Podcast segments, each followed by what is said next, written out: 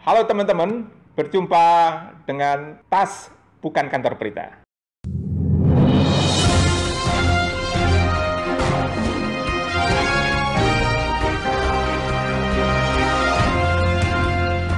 Tas Bukan Kantor Berita akan hadir dengan membawakan tema-tema politik, ekonomi, sosial, budaya, dan lain-lain dari perspektif humor.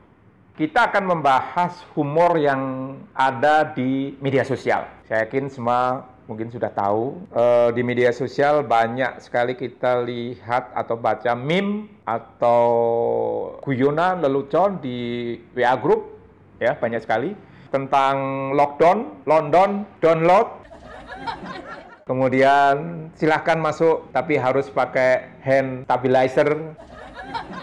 Lalu ada silahkan rakyat uh, cuci tangan. Itu kata pejabat yang sudah fasih cuci tangan ya. Humor-humor seperti itu adalah ciri khas dari masyarakat kita, dari masyarakat bawah sampai masyarakat atas.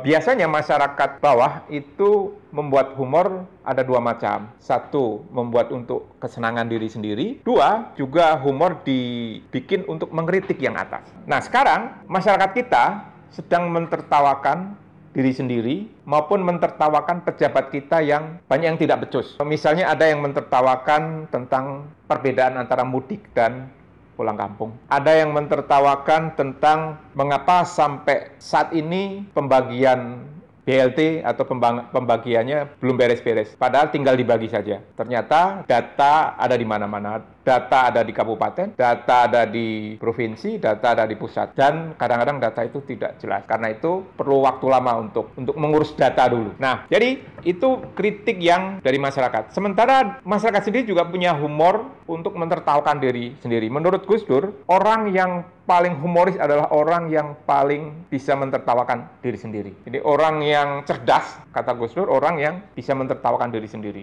Nah, kita semua tahu Gus Dur adalah presiden kiai sekaligus seorang humoris yang diakui dunia. Nah, di media sosial kita menjumpai banyak sekali meme, humor, guyon tentang seputar uh, COVID. Misalnya ada yang menulis tentang perbedaan antara COVID-19 dengan Dewa 19.